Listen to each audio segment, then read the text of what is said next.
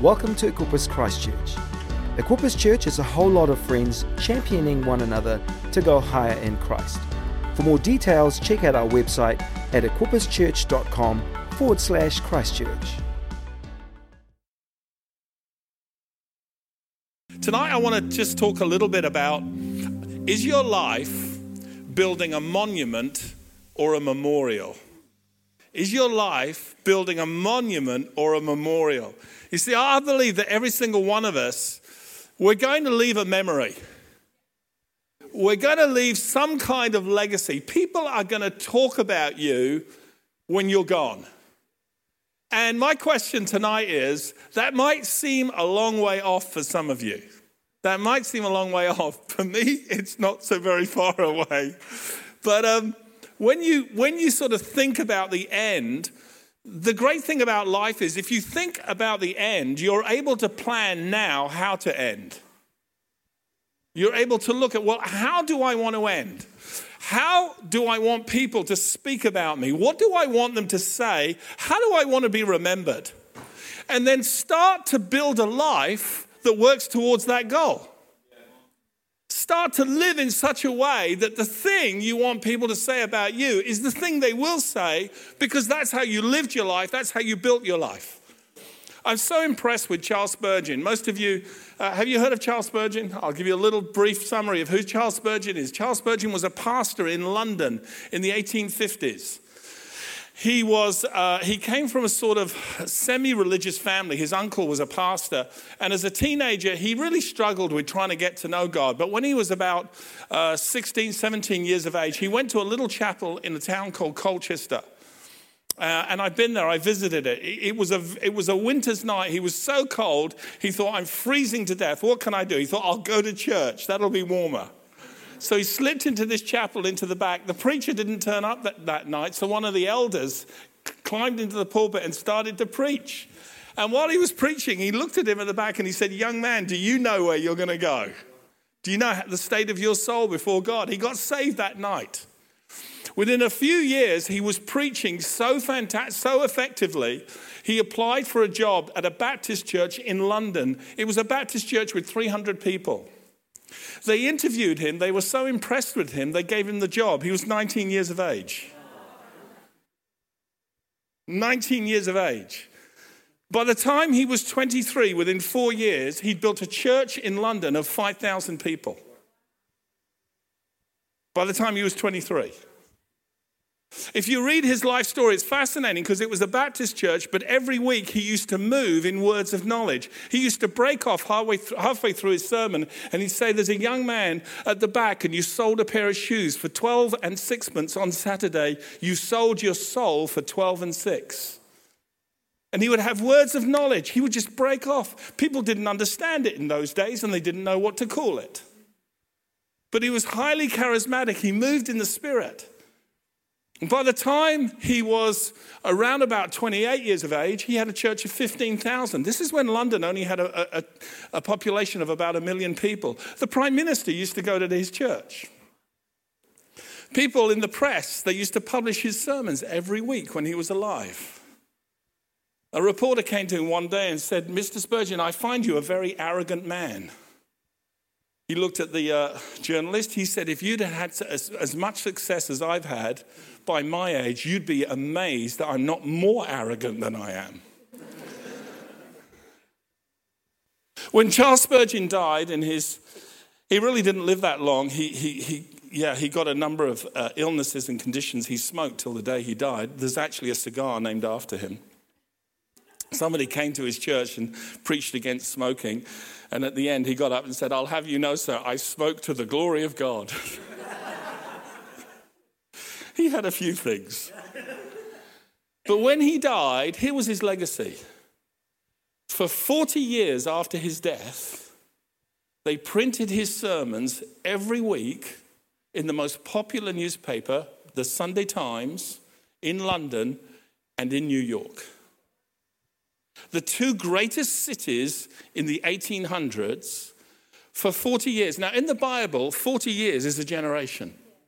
So, in other words, after he died, His legacy was that his messages influenced another generation.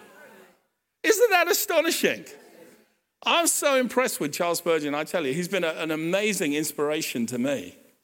And he's just somebody who preached the word of God. He started uh, a Bible college for pastors uh, and taught pastors and, and planted churches all over the world. You have a Baptist church in Auckland uh, that was planted. I, am not sure if it was him or it was his son, but anyway, it's there in Auckland. You can see it at the top of Queen Street. An amazing man, but he left a legacy. And every single one of us is going to leave a memory in the minds and hearts of people. What do you want to leave? What, what do you want them to say about you? And what decisions will you make now in order to ensure that that becomes the memory that you leave? You see, I believe that in the Bible, you've got two kinds of things that are going on people who leave memorials and people who leave monuments. You know, when Joshua was going through, uh, entering into the promised land in, in, um, in the book of Joshua in chapter 4, there's the story about how they crossed over the, the, the Jordan uh, in dry water. The, the, the waters separated and they went over. And then in chapter 4, Joshua gives instructions to all the elders of Israel. He says, I want you to go back and I want you to pick a huge stone. And I want you to carry that stone onto this side of the Jordan, all 12 of you, one from each tribe.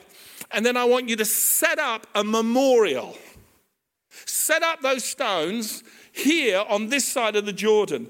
And it says this in uh, Joshua chapter 4, around about verse 5, 6. It, said, it says this.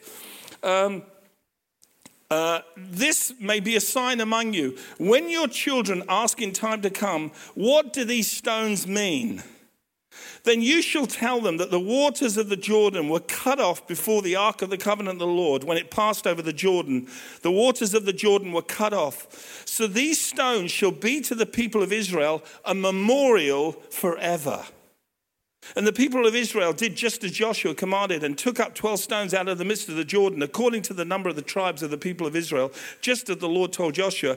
And they carried them over uh, with them to the place where they lodged, and they laid them down there. And Joshua set up 12 stones in the midst of the Jordan, in the place where the feet of the priests bearing the ark of the covenant had stood, and they're there to this day. In other words, he set up two memorials one that you could see and one you couldn't see.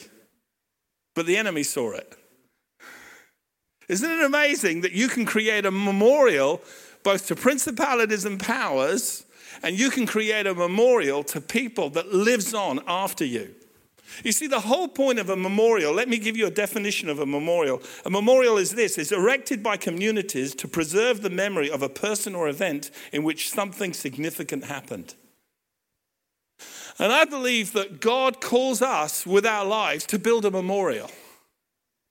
We're meant to do something that is a testimony together of what God has done in our midst. And the, the challenge is that if you're not building a memorial, then you're probably building a monument. I'll come to that in a little bit.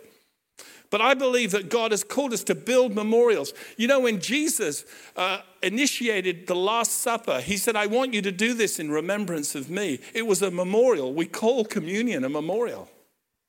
It's a reminder of what Jesus did on the cross. It's a reminder of salvation. It's a reminder of grace. It's a reminder that forgiveness is free in Jesus Christ. It's a memorial. Do you remember when Cornelius, he had a dream and an angel came to him in the dream and here's what the angel said to him. It's an astonishing statement considering that Cornelius is a Roman soldier and he's not saved. And this angel comes to him and he says, God has heard your prayers and your almsgiving. They've come up to heaven as a memorial before God. Isn't that amazing? You see, sometimes we think of salvation in terms of saved, lost. But God is not so much interested in those kinds of definitions. God is interested in what is the direction of your life. You see, if the kingdom of God is over here and you're a believer, but you're a believer in rebellion, you're moving away from the kingdom. The kingdom is behind you. You're moving away. You're choosing your own way. You're choosing your own thing. But if you're unsaved and you're being drawn towards the kingdom, like Cornelius was, God is listening to his prayers. God is looking at his alms giving to the poor. And he's saying, This man's heart is after me. He's moving towards the kingdom. Let me ask you this question Is God more excited about a believer in rebellion moving away, or more excited about an unbeliever moving towards? Hello? I'm so fed up with Christians who just keep telling, you, well, I'm saved. I'm saved. Big deal.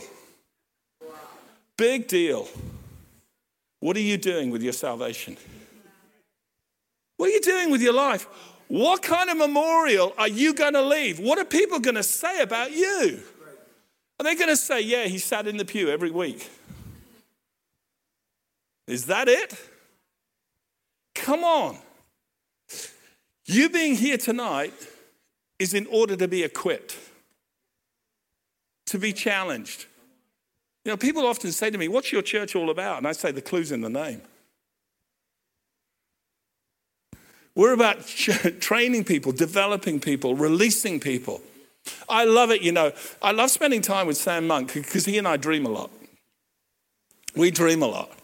He'll ring me sometimes and he goes, ah, Hey, something's going on here. He goes, I can throw $20,000 in it. Can you? If we, do, if we put $40,000 in together, we can do this. And I'll say, Oh, Sam, you're challenging me again. And he goes, oh, I said, give me 24 hours. I'll go and talk with my team. I say, hey, Stan's throwing this at me. You know, if we, if we throw $20,000 at Rome and they throw $20,000, we're going to be able to buy a building. They're going to be able to have a thing. It's going to be great. What do you think?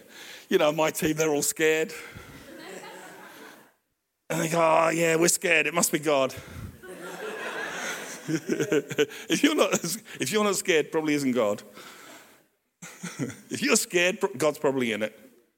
You know what I'm saying? And so I said, Yeah, Sam, let's do that. We were scheming last week in, in Queenstown. We were there for four days with some of the other leaders, just dreaming. You know, in the next year, we're going to plant a church in Hamburg. We're going to plant a church in Munich, two more churches. We're planning to plant a church in Florence. How many of you know we're going to get a lot of volunteers to go to Florence, Italy? We want to plant a church. They want to plant a church in Naples. We just got people lined up for it. But, you know, it's just going to take a little bit of time to get things into place. But we're just dreaming. Why? Because we want to leave a legacy. We want to leave a testimony. We, we want people to say about Equippers churches, wow, those guys took risks. Wow, they, they went out on the edge. Wow, they, they did things that, that just were crazy, but boy, what a legacy. Do you understand what I'm saying? Because every movement, when it's young and when it's in its infancy, you know, it takes risks. And God has called us to do that. And people who build memorials, they take risks, they take chances. And when we do that, I believe God looks down and I th- he sees faith, he sees the risk, and I think he's pleased. I want to encourage you live your life in such a way where you, you don't just play it safe all the time, but you dare to get involved. You dare to serve in an area. You dare to step out into a place that perhaps at the beginning is a little bit uncomfortable. But in process of time, you know, every time that, you know, I'm speaking to you as a guy who's 62 years of age, who's been in ministry for 40 years. Every time I think this, this is it, I, you know, I'm comfortable now, it's good. God ruffles the nest. He just does something to, to you know, I get an invitation from New Zealand. Can you come here? Uh, well, how long for? I don't know, a month or two or three. And I said, yeah, okay, I can do that. How about six? It's like, you don't stop, shut up. oh, be muzzled. Come on, what, what, what, kind of, what kind of legacy are we leaving? Are we building a memorial? You see, Joshua, this amazing event, he didn't want the people to forget it. Now, everybody who went through that experience, they won't forget it, but what about the generation to come? So Joshua sets up this memorial because he knew that there were going to be children who came along to the Jordan River and there's going to be a massive pile of 12 huge stones. And the kids are going to say, What the heck is that all about? I'm so glad you asked. Sit down. I want to tell you a story. I want to tell you a story about your history, about your legacy. See, every time we have communion, that's what we're doing. We're telling a story about what Jesus did for us. And you've got to build memorials in your life. You've got to build those, those times and those moments. You have to remember them. They, they have to become landmark moments in your life. I remember that time when I surrendered my life to God in a little mini car outside a Bible study filled with crazy people who freaked me out. But I remember surrendering my life to God. I remember getting filled with the presence of God. I remember laughing for a week and not being able to wipe the smile off my face. I remember the little old lady who prayed for me to speak in tongues. Off you go. I remember her, you know, from head to toe, Lord, fill him up. You know, I just remember that moment. It was a memorial. I remember the time when I met John Wimber and just what an impact it was meeting that man. I remember sharing a stage with him where he said to me, I'd like you to share your testimony of what God did. And, you know, I'm on a stage with 2,000 leaders sitting next to John Wimber. I think, what the heck am I doing here? I remember hearing a preacher in Copenhagen who was laughed to scorn by all the leaders there. I felt so sorry for him. I said, Can we have coffee together afterwards? He said, Sure. And we went and had coffee together. And I didn't realize I was having coffee with Rick Joyner. Back in 1990, when nobody knew him. He just written his, he said, I've just written my first book. Would you like a copy? I said, Yeah, I would. I should have got him to sign it, shouldn't I? You just never know what God's going to do. But these become like memorials. They become moments in your life that are significant, and you can talk to the next generation about it. You see, this land that we've been donated, you know, I'm so looking forward to when we build on there. You know why? Because in the generations to come, your, your, little kids that are dancing down the front here in 20 years' time, they're going to talk about you. They're going to talk about the sacrifice you made. They're going to talk about the faith that you had. They're going to, you're going to be able to tell them, we went through a really difficult time, but you know what? We kept our eyes on Jesus. We didn't, we didn't decide to build a monument to ourselves, we decided to build a memorial for God. And that's a testament to God's greatness in our midst. You know what, you know what kids get enthralled You know, kids love stories. God understands that. Why, what happened when they, they went out of Egypt? God established the Passover meal. What's it there for? It's a memorial. When your kids ask, why do we have this lamb? Why do we have the bitter herbs? Why do we do this? You're to tell them. We were slaves in the land of Egypt, but God redeemed us with an outstretched arm and with a strong hand. You're to tell them the story. You can only tell the story if there's something to look at, a memorial that people can point to. Now, there's a lot of people who are building monuments. Monuments are erected by insecure leaders to preserve their memories in the minds of people they rule over. There's loads of monuments. Have you noticed all the monuments built to Lenin and Stalin are no longer there? They're no longer there. In 1924, under the Russian Revolution was 1917. In 1924, they changed St. Petersburg to Leningrad. But then in 1991, it got changed back again. Because that man did not leave a legacy people wanted to remember. He was building a monument and not building a memorial. So many of those people who were building monuments to themselves, they no longer exist. The only two people who built monuments to themselves were Saul and Absalom. It's interesting in 1 Samuel chapter 15, it's the chapter where Saul disobeys God by not killing all the Amalekites, preserving the best of the sheep and the oxen. Instead of killing everything and obeying God, he kept the best. Here's the thing about the tree of knowledge of good and evil it has the same root. It's easy to say no to that which is evil.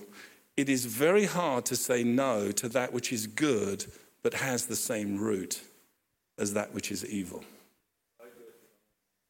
This is why in Hebrews chapter 5, people who grow to maturity learn how to discern good and evil. They learn to discern the evil that masquerades as good. Do you get that? God spoke to Samuel, and Samuel had to come and find Saul because he wanted to confront him. And in 1 Samuel 15, round about verse 11, it says, Early the next morning, Samuel got up and went to meet Saul. The, the, the people told Samuel, Saul has gone to Carmel, where he's put up a mon- monument in his own honor. Doesn't that say it all? He's put up a monument in his own honor. Can you imagine that? We're going to have an offering today because I want to build a monument to myself. everything I've done for you here in New Zealand. Just want you to give to this. I want you to look at the sacrifice I made, and I want you to sow into this because I really did something for you. And it's like, what? What? You know, if that's in your th- if that's how you think, you're building a monument. You're building a monument. You don't do stuff for other people ultimately. You do serve other people, but first you're serving God, which is why you serve other people. You're a servant of God. We build memorials to God. We don't build monuments to ourselves. But that's what Saul did. He built a monument to his own honor. Now he's gone down to Gilgal, so Samuel has to go chasing him. Instead of him getting on with the business of God, he's getting on with building a monument. It's really sad. And then when he finally confronts Saul, Saul thinks he's obeyed God. And then uh, he finally admits, he says, I've sinned in, in, chapter, in chapter 15, verse 24. I have sinned. I didn't obey the Lord's command and your words. And listen to this I was afraid of the people, and I did what they said. People who live in fear rather than leading out of courage, when they live in fear, they end up building monuments to themselves because they don't believe that those people will ever build a memorial to them. Samuel said to Saul, uh, I, uh, uh, sorry, let me finish that. I did what they said. Now I beg you, forgive my sin. Come back with me so I may worship the Lord. Samuel said to Saul, I won't go back with you. You rejected the Lord's command. Now he rejects you.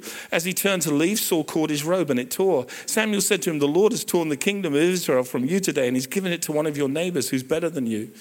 The Lord is the eternal one of Israel. He does not lie or change his mind. He's not a human being, so he does, he does not change his mind. Saul answered, I have sinned. Now listen to this. But please honor me in front of the elders of my people and in front of the Israelites. Come back with me so that I can worship the Lord your God. In other words, Saul is more concerned how he looks in front of the people than how he looks in front of God. Come and honor me in front of the people. Come and stand with me. It'll be embarrassing. I want you, I want you to validate me. I need your affirmation. I need you to do something that shows them I'm still there. And this is all in the midst of Saul, Samuel saying to Saul, You've been rejected, man. You've blown it. You've thrown away an amazing opportunity. And all you're left with is the monument you've built to yourself. Whereas if he had obeyed God, he'd have built a memorial. You see, instead of talking about Saul who failed, we today would be talking about the greatest mentor David ever had. But we're not doing that. He built a monument to himself. It says this in 2 Samuel 18 18. When Absalom was alive, he set up a pillar for himself in the king's valley. He said, I have no son to keep my name alive. So he named the pillar after himself. And it was called Absalom, Absalom's monument, even today. Wow. You can see where his focus was.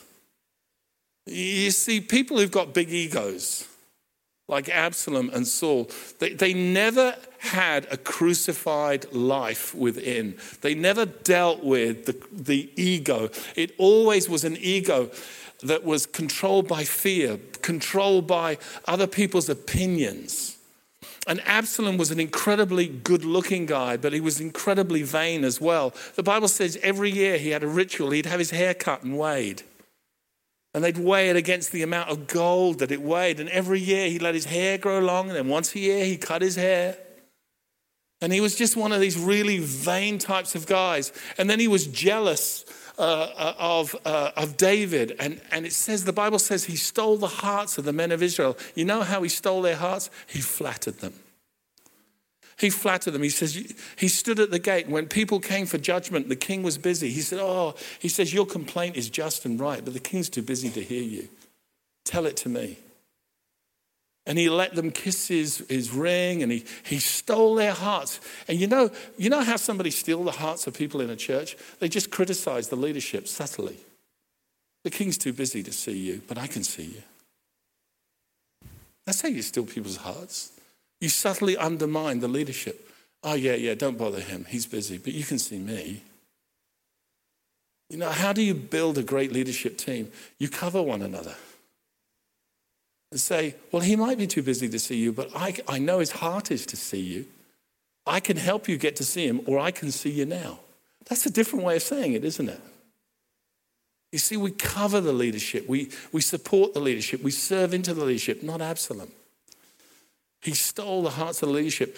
When his brother uh, slept with his sister Tamar, there was sort of, when I say brother, they were all half brothers. David had seven wives, so, you know, same father, different mothers. But Absalom had a sister Tamar, and one of his brothers basically raped her. You know, the Bible says he waited, planned for two years. The Bible said he said nothing good or bad to his brother. He waited two years and then he had him murdered. That tells you something about the guy on the inside. He lived with resentment and unforgiveness. But when you looked at him, he was so good looking. He looked like the right kind of guy. He looked like a future king. Everybody thought this is a guy you can follow, but he wasn't. He was building a monument to himself. And so here's my challenge for us tonight, just for us to think about hey, have we got crucified egos? You can tell when your, your ego is crucified, it's easy to forgive people. If it's hard to forgive people and you just go on with resentment year after year after year, your ego is not crucified. I don't care how long you've been a Christian. You know what? I've met Christians who've been Christians for 20 years, but they're like a one year old Christian. And all they've done is go around the mountain for 20 years as a one year old Christian. They've never matured, they've never advanced. Just because you've been a Christian for 20 years doesn't mean you're mature. Maturity is not about how old you are. Maturity is about how willing you are to step forward in the grace of God and obey Jesus and obey the New Testament and live according to the commands of the New Testament. We're commanded to forgive. We're commanded not to live with resentment. We're commanded to be angry, but not to sin. Do you get it? So you're allowed to be disappointed. You are. I get disappointed. But listen, I don't live in despair. I never cross that line. I never go from disappointment to despair. I'm not going there. I'm going to I'm going to acknowledge my disappointment and get healing for my disappointment. Do you get it? I mean, you're allowed to be angry. You're allowed to want to punch a pillow, kick the cat, or whatever. Yeah, for all the vets in the house, sorry, apologies. Don't do that.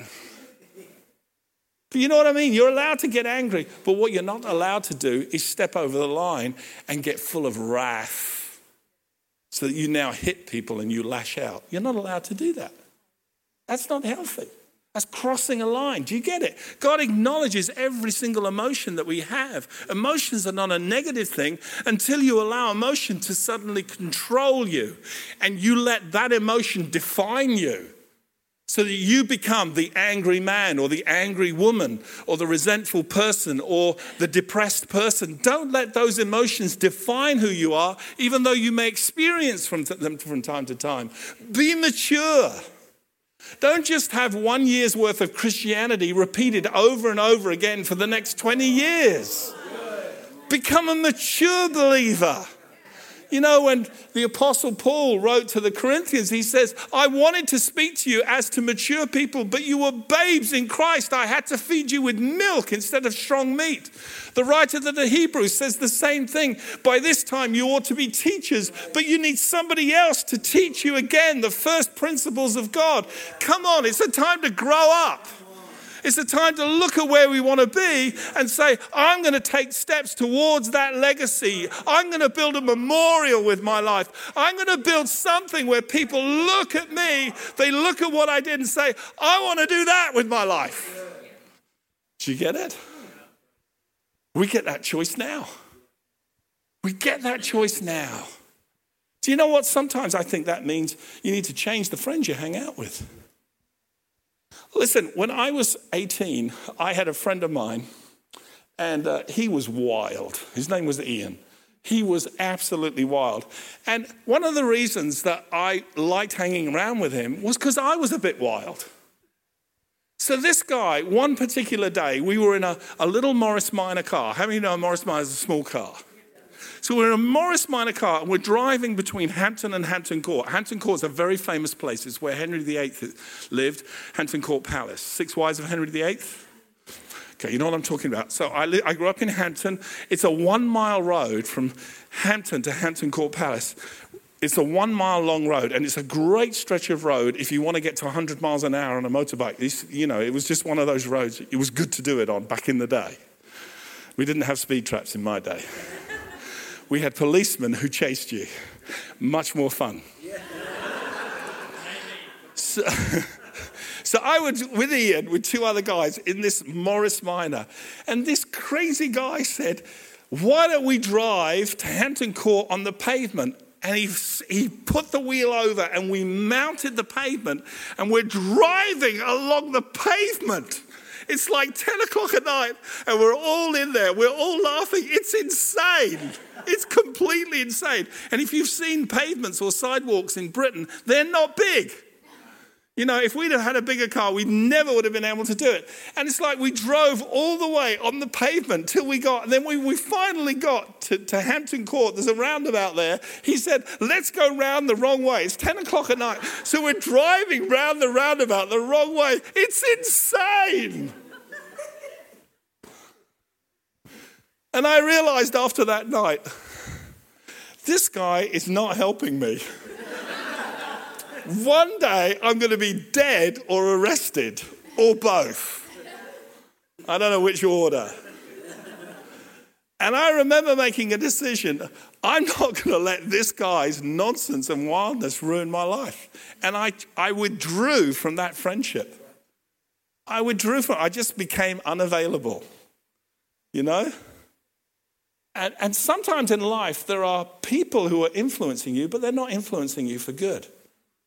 The Bible says in 1 Corinthians uh, chapter 15, it says, evil companionships or the wrong kind of friends corrupt good spiritual habits. So choose your friends wisely. Who is helping you build a memorial? Or maybe you're helping them build a monument. Choose your friends wisely. Listen, I'm all for reaching out to unbelievers. I, I, believe in an invitational culture. But if you're reaching out to unbelievers, just make sure you're influencing them. You know, and I say, yeah, yeah, I'm just going out with my friends. They're all unbelievers, going to tell them about Jesus down the disco, down the club after a few drinks. You know, yeah, you're half cut and you're talking about Jesus. That's great. You can't do that. It doesn't work. It doesn't work. That's just mixing stuff. You're all doing that in the, you're doing that in the name of trying to reach out to them. No, be different. You know what I love about Jesus is he went to parties, but he never got drunk. He went to parties and he was different. He was set apart. That's what being holy means. You know, we sort of think of holiness in terms of moral purity, but holiness is not really about that. Holiness is being set apart for a special purpose. When the Bible says God is holy, it means he's altogether different and set apart from us. Now, he is moral, he is pure, but that's not really what holiness is all about. Holiness is all about being set apart for a special use. That's why instruments could become holy in the Old Testament. They carry no moral code within them, but they're set apart for a special purpose. So, so you use it for that. I remember when I bought my son a guitar at the age of 14, I said, This is holy to you for your ministry, set apart. Careful what you play on it. Do you understand what I'm saying? Oh dear. We can either build a monument to ourselves out of our insecurity, out of our lack of maturity, out of the need to leave something because we all want to do that. But monuments never last, they get pulled down eventually. But memorials, they stand. I used to live in the oldest recorded town in Britain, Colchester. So when the Romans invaded Britain in AD 70 uh, or 68, they, they, they did that right about the time Jerusalem was being destroyed. They did that through Colchester. There's a lot of stories around about the way it happened. And many, one of the stories is that the thief, the, um, the soldier who was at the cross of Jesus, the Roman soldier, ended up in Britain and brought the gospel to Britain. That's one of the stories. But if you go to Colchester today, they were excavating because they were building a brand new police station. While they were excavating, they found the foundation of a building. And they got all the archaeologists in and all the experts in. And they realized it was the first church that was ever built in Britain. AD 70. The foundations of the first church ever built in Britain. You can go and see it today. I've been there, I've walked around it, I've touched the stones. I think, to, I think to myself, whenever I'm there, I'm standing near those stones, I think to myself, wow. There were a group of early Christians who, in the very first century, when Paul was still alive, were here worshiping Jesus. I just think it, it's a memorial. It's absolutely amazing. And, and I want to live life in such a way, and I want to do church in, in such a way that we leave a memorial. We leave a memory. We leave something that people look to and say, wow, who, who, did, who did that? And what's that all about?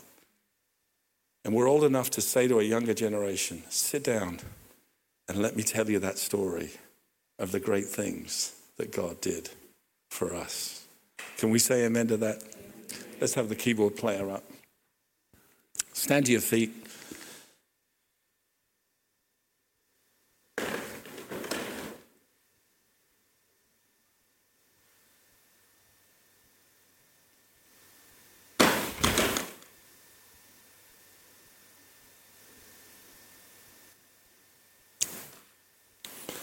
There have been lots of men in history who built monuments to themselves. Hitler wanted to build a third Reich. Loads of buildings in Germany he built, thinking he was building a kingdom that would last a thousand years. What a counterfeit kingdom. Napoleon did the same thing, built monuments everywhere to himself. There are loads of people with big egos wanting to leave legacies. But now we look back in history and we see them as dictators, self serving, not serving their generation, not serving their nation, but serving themselves and their own agendas. And in the kingdom of God, we're called to serve our King. And we build memorials to his honor. And we do it together. We do it together. I love it that in the early church, they just did stuff together all the time. And they built memorials to Jesus. And they were able to look at those things today and say, yeah, that was done in Jesus' name. So if you're here tonight, all I want you to do is just in your heart, I want you to make a decision. Tonight, I'm not going to stay immature. I'm not going to experience year one of Christianity over and over and over again. Tonight, I'm going to make a decision to take a new step towards my destiny, to take a new step towards the legacy that I want to leave. Tonight, I'm going to make a decision to build towards a memorial rather than building towards a monument. And if it means making a shift with friendships or making a shift with priorities or making a shift somehow in your life, my encouragement to you is make the shift. You've got nothing to lose other than that which is holding you back. And you've got everything to gain. Because we serve a God who says this if you honor me, I will honor you. God rewards those. The Bible says it. Without faith, it's impossible to please God. Because those who come to Him must believe that He is and that He's a rewarder of those who diligently seek Him. God is a rewarder of those who step out in faith. He's a rewarder of those who are seeking after His kingdom, not seeking after their own monument. So tonight, I'm exhorting you come on, make a decision. Make it on the inside. Let, let, this day be a day you remember for a long, long time. That was the moment in that meeting. God did something in my heart. He did something in my life. Something was stamped upon me that I couldn't shake off. And I knew my life was going to be different from that day forward. Let that be your testimony tonight if it needs to be. Don't walk out of this place the same as when you walked in. Don't repeat the same year over and over again, doing the same stuff, your Christianity will be boring if you, if you choose that path. Your Christianity will be so unexciting. You'll be looking for other things to bring excitement in your life. But I'm telling you, you obey God and you will always be filled with excitement. Because God will always challenge you to take a new step of faith. It's always going to require a stretch, it's always going to require you to, to go to a new place. David got in trouble in his life when he stopped obeying God and instead of going to war, he stayed in his palace. And he looked for some he looked for some adventure. But he found it in the wrong place. Come on, let's not do that. Let's find our adventures in God. Father, in Jesus' name, I pray for every person in this room. I thank you for the callings, the destinies. I thank you for the different things that people are carrying, gifts things that you have purposed, God, that will unfold in the future. And my heart prayer for every person in this room is that they will be positioned in the right way in their heart on the inside so that you can do what you want to do, God. For everyone who needs to take a new step in their life, Father, needs to come to a new place, would you just grace them? Grace them from above that they can take that step in faith that their life is just not marked by boring repetition, but their life, life becomes marked by new challenges, new steps of faith. God, I thank you for people like Charles Spurgeon. I thank you for people like George Muller. I thank you for people who left real legacies, who live for you, God. I thank you for the men and women in Hebrews chapter 11, men like Moses who refused to be called the son of Pharaoh's daughter, rather choosing to suffer affliction with the people of God, esteeming the reproach of Christ greater riches. He saw something in his spirit and he went after it. Father, my prayer is that you would open the hearts and minds of people here and that revelation would flood in and that they would see something that is bigger and better than what the enemy has put on the table. I pray, God, that there would be grace tonight to embrace all that you have. Thanks for listening to this podcast. Check out our website at equipperschurch.com forward slash Christchurch